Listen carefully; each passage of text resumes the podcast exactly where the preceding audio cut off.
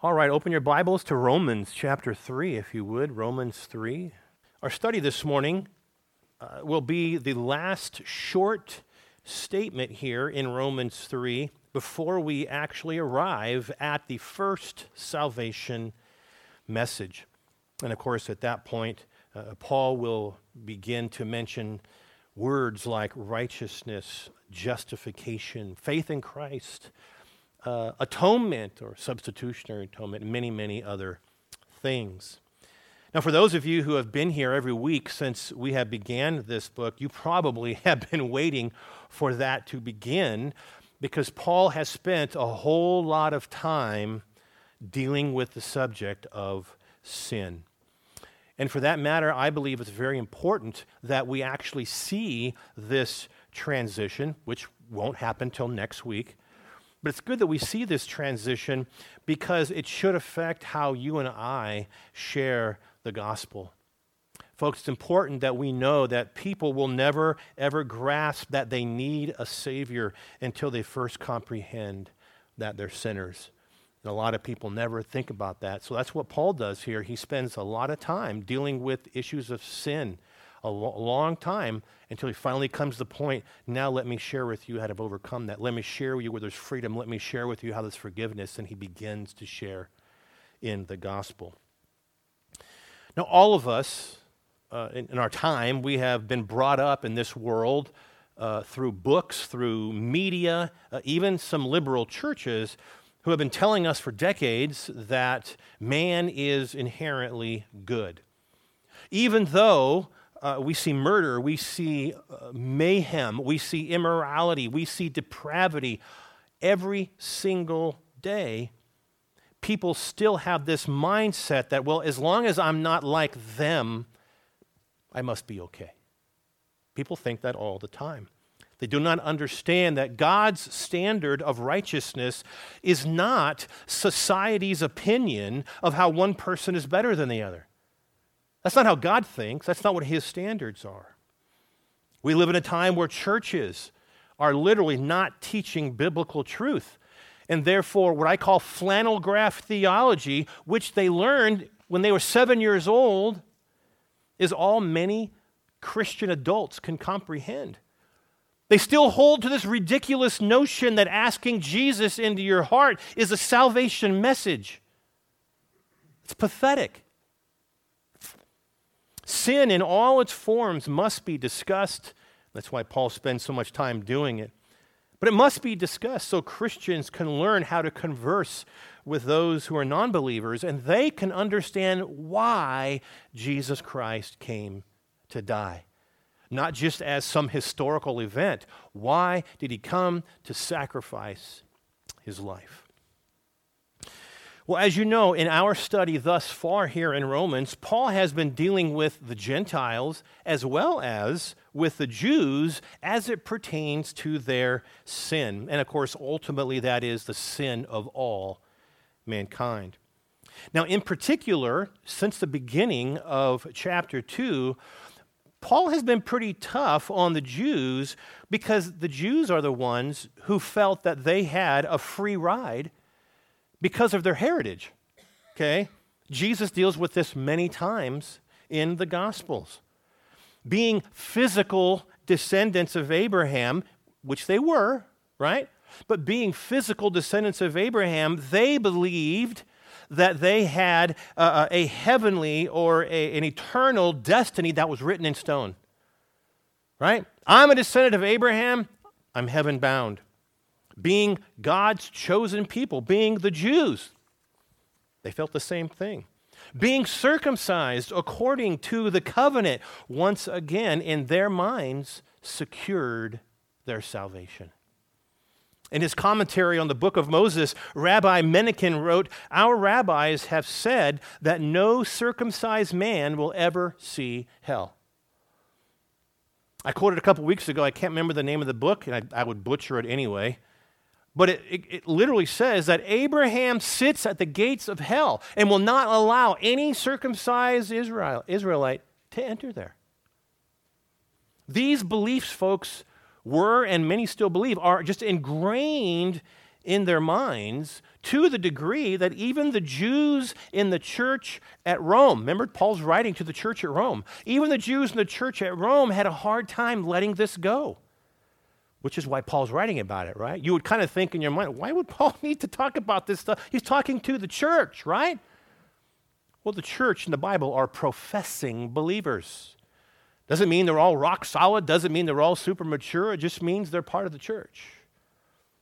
So here, even the Jews, they had a hard time letting this theology go. So, all this being said, Paul did not hold back on his Jewish brothers in the church. He told them boldly that there is no protection from punishment simply because of your Jewishness. Matter of fact, he said in chapter 3, verse 9, Jew and Gentile alike, he puts them both together, he says, are all under sin. Well, after making that statement, Paul felt the best thing that he could do to prove to them that all people are under sin, Jew and Gentile, he felt the best thing he could do would simply use the Old Testament, right? Use the Jewish scriptures. And by doing this, Paul is saying, I tell you what, guys, I don't want there to be any confusion amongst us. I'm going to use your scriptures to make my point.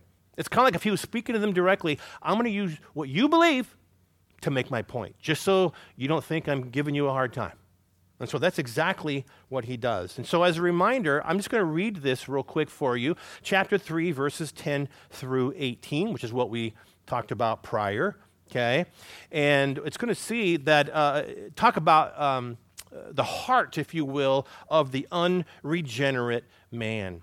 And so, please remember, as remember this text as we go through it because I'm going to refer back to it many times. I won't go back and read it, but I'm going to refer back to it a few times today. So keep in mind what I'm reading here. But it says, starting in chapter 3, verse 10, Paul's saying here, as it is written, he says, There is no one righteous. He says, Not even one. There is no one who understands. There's no one who seeks God. All have turned away, they have together become worthless. There's no one who does good, not even one. And listen to this. He says, Their throats are open graves, their tongues practice deceit. The poison of vipers is on their lips. Their mouths are full of cursing and bitterness. Their feet are swift to shed blood. Ruin and misery mark their way, and the way of peace they do not know. And here's where it says it all there is no fear of God before their eyes. He's talking about every single human being, okay? Every single person. The Jews didn't think, well, that's not us. We're, right? We're saved. We're good to go. We're Jews. He says, no, listen to this. He says, um, here's the Old Testament scripture. This is everyone, right? We're all burdened down with sin. And without, of course, the regenerative work of the Lord Jesus Christ on the very heart of man, they're doomed. Man is doomed. Now, if you're like me, you can testify that before Christ, this was you.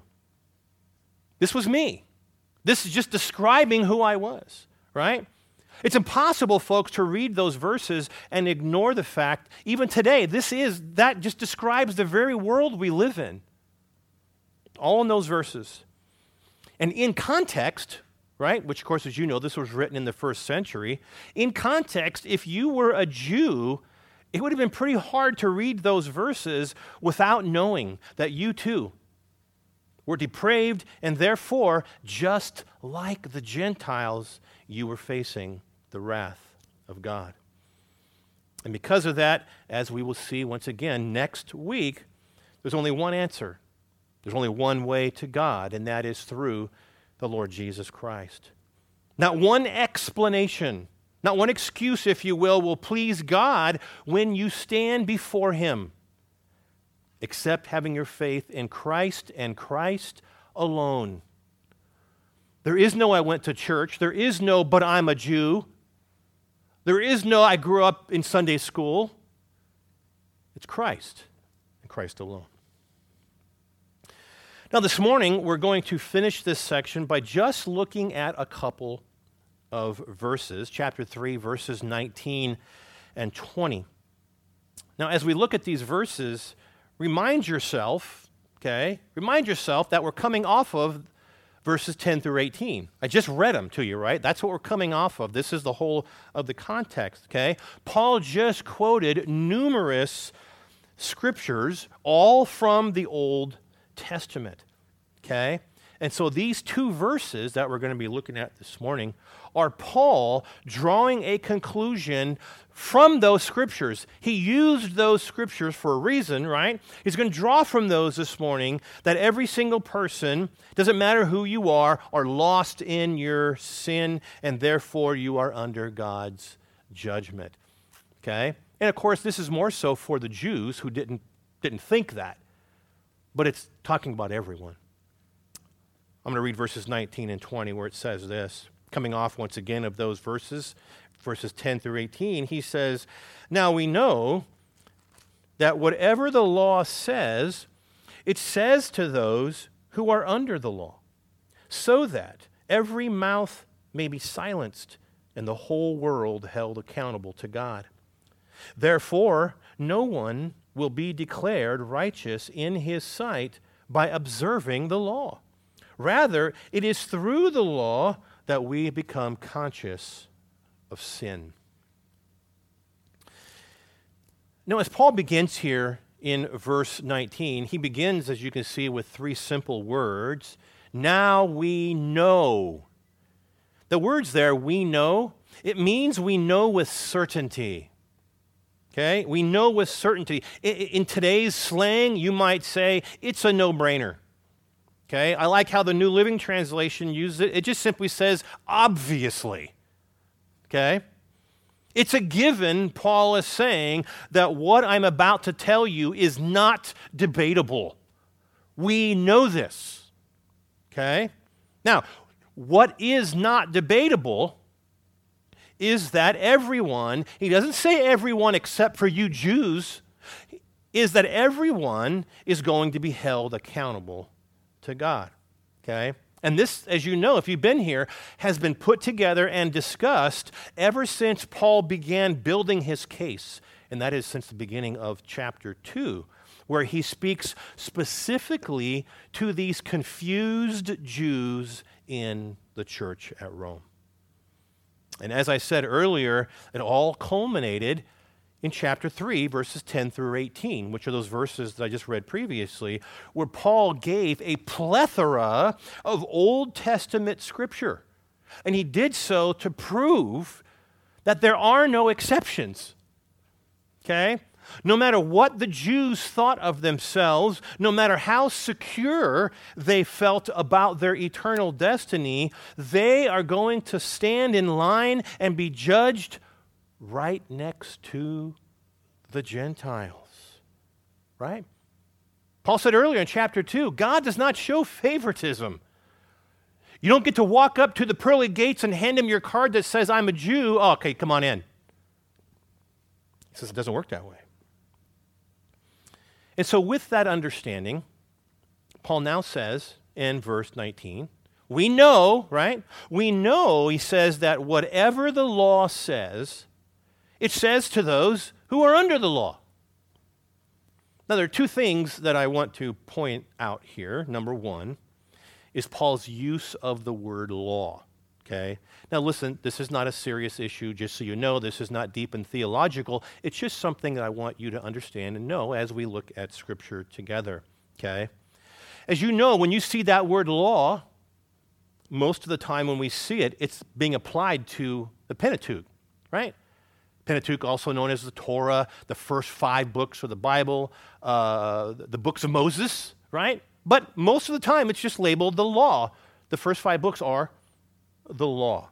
Okay? Here, though, because he's concluding about what he just said in verses 10 through 18, which, by the way, not one of those verses was from the law.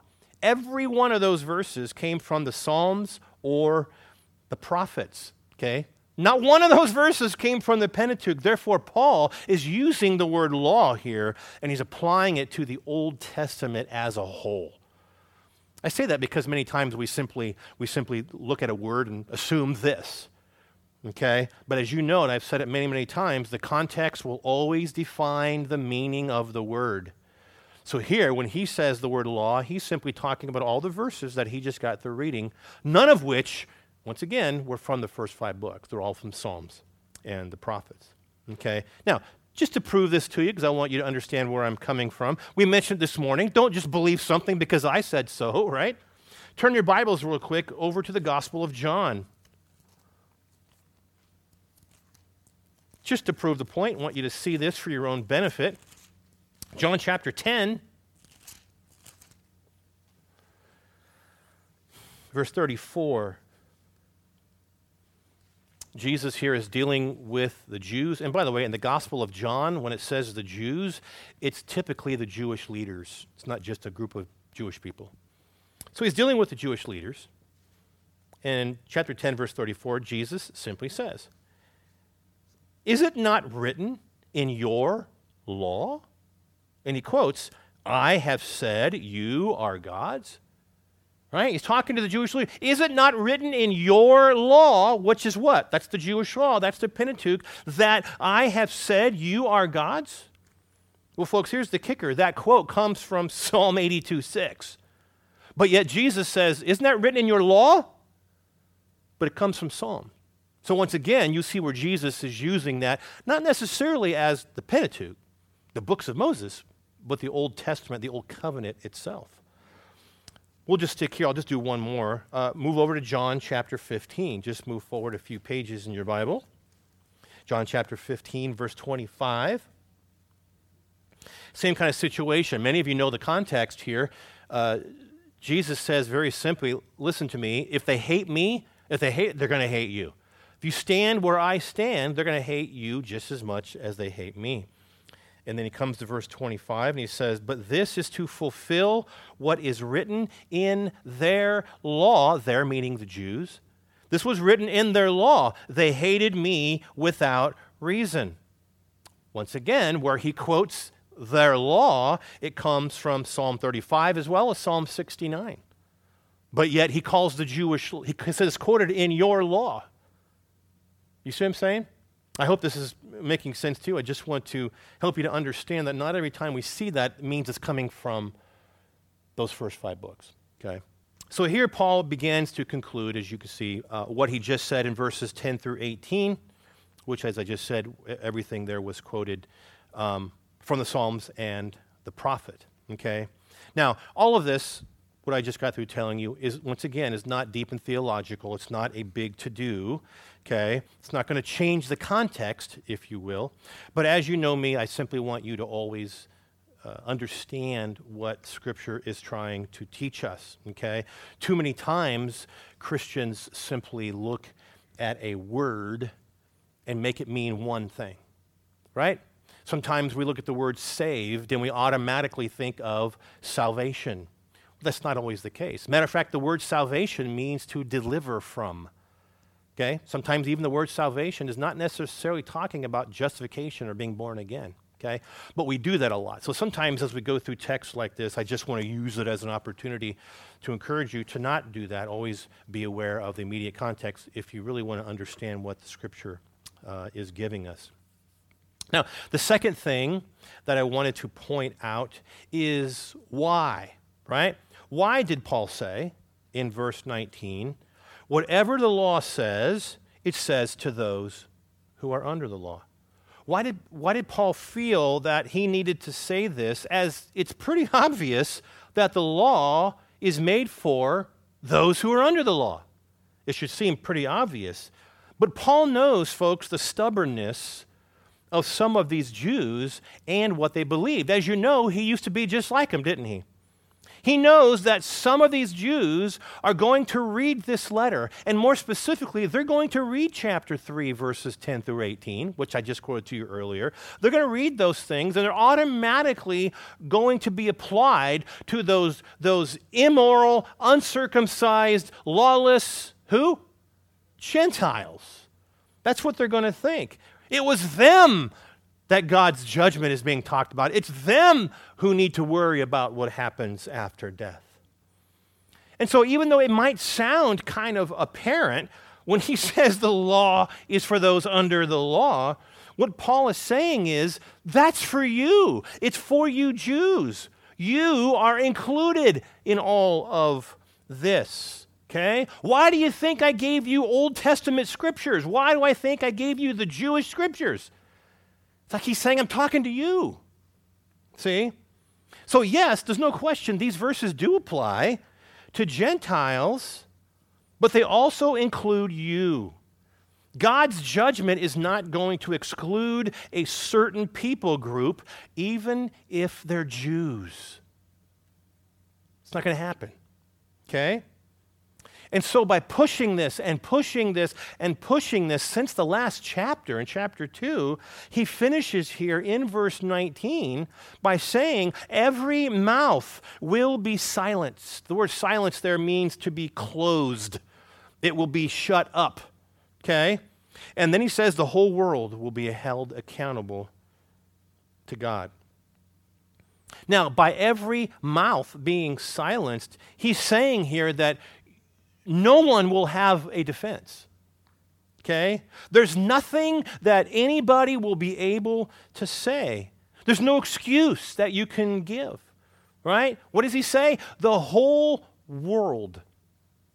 Not the whole world except so and so and so and so and so. The whole world, he says, will be held accountable.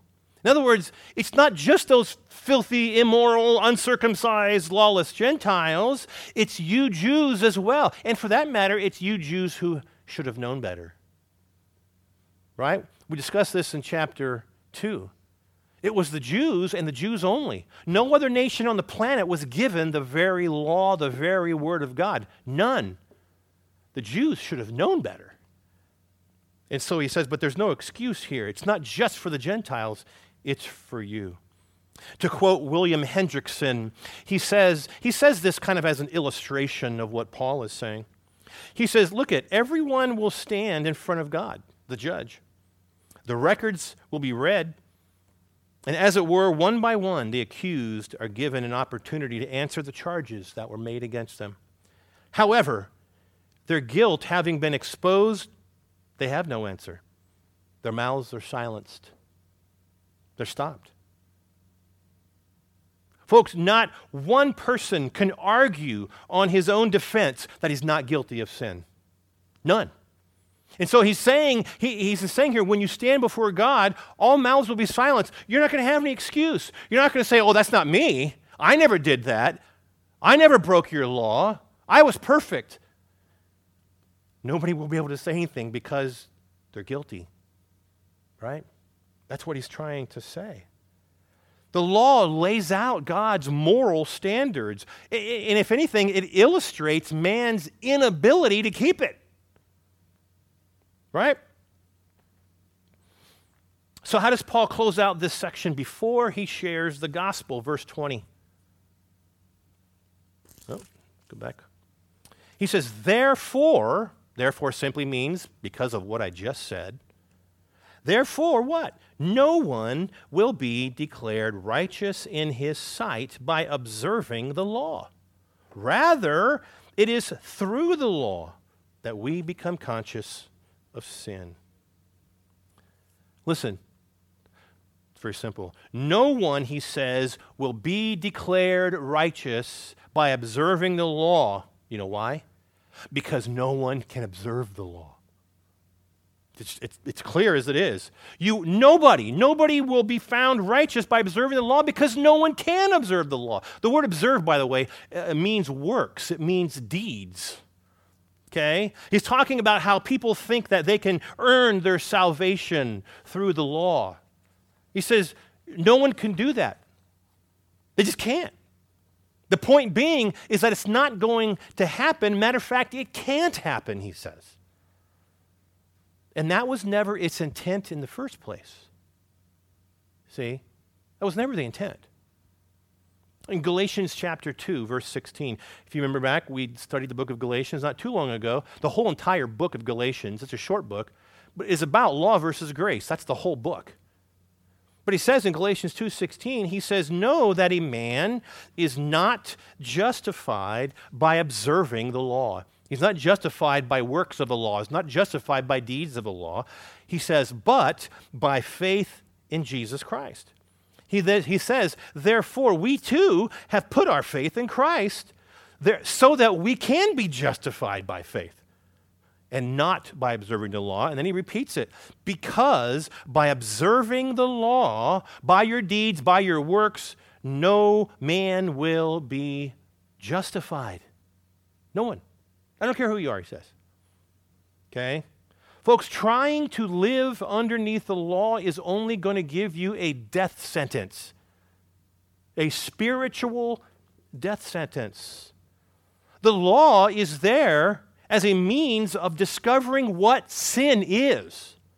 I hope we understand that. The law gives us knowledge of what sin is. Not just sin, but our sin, your own sin. And that, my friends, was its purpose. He says, I just read it, verse 20. Rather, he says, through the law, we become conscious of sin. Right? Folks, if you were to take the moral law of God and hang it on your living room wall, you see it every day. You know what it's going to show you? That you failed. You're not going to walk in there and go, man, I'm doing pretty good. All right, yeah. It's not going to happen. You're going to walk in there and go, hey, uh, oh, whew, that's a, oh, hmm, hmm. Every time it's going to show you failed, every time. Galatians chapter 3, verse 24. The law was put in charge to lead us to Christ that we can be justified by faith you see that? The law was put in charge to lead us to Christ. The purpose of the law isn't keep trying, try again, keep at it, work hard. The purpose is hey, guess what? You can't. That's the purpose. He's saying you can't. You keep sinning. And therefore, guess what? You need a Savior. You keep sinning and you keep sinning and you keep sinning. You need a Savior and as we know, there's only one, and that is the Lord Jesus Christ. That was the purpose. Matter of fact, speaking about himself, Paul's talking about himself in Romans chapter 7, verse 7. Paul says, I would not have known what sin was except through the law. For I would not have known what coveting really was if the law didn't say, don't covet. If there was, no, if there was nothing there, he would just say, hey, cruising along, right? But once it says, don't covet, he goes, oh. Right? Two verses later, chapter 7, verse 9, Paul says, Once I was alive apart from the law. In other words, without the law, staring him in the face, he says, I was alive. But then the commandment came, the commandment of do not covet. And then he says, Sin sprang to life, and I died. In other words, for the very first time, folks, Paul realized that he was spiritually dead. He's doing his thing and doing his thing and doing his thing. And all of a sudden now you look at the law and he says, Ooh, I screwed up. Ooh, I failed. Ooh, I sinned. The law proved to him that, oh man, I'm a mess. And he talks about it in that section. Man, the things I want to do, I don't do. The things I'd love to do, I, I don't end up doing. But he says, because of the law that proved to him those very things. And so, for the Jews in this church here in Rome, they were spiritually confused. It's similar, by the way, to the teachings of the Judaizers. Uh, the Judaizers would teach people that, okay, Christianity is fine, but you need to be circumcised and obey the law. Still. That was their whole viewpoint. And this is kind of what's happening here. So, is it possible that they were following some teachings of the Judaizers? Maybe, maybe, but that's seemingly where they're at. They're in the church, but yet they're somehow still holding on to the law. But as I stated earlier, the major problem that Paul was addressing here was the issue of a false spiritual security. The Jews felt secure in their heavenly destiny. They just felt in the heart of heights, I am heaven bound. I'm a Jew, descendant of Abraham. I've been circumcised. I am going to heaven. When I die, boom. Right? Because I'm a Jew, that's where I'm going to spend eternity. It's a false sense of spiritual security. But the final verdict, according to God Himself, is that unredeemed mankind has no defense whatsoever and will be found guilty on all charges. Everyone.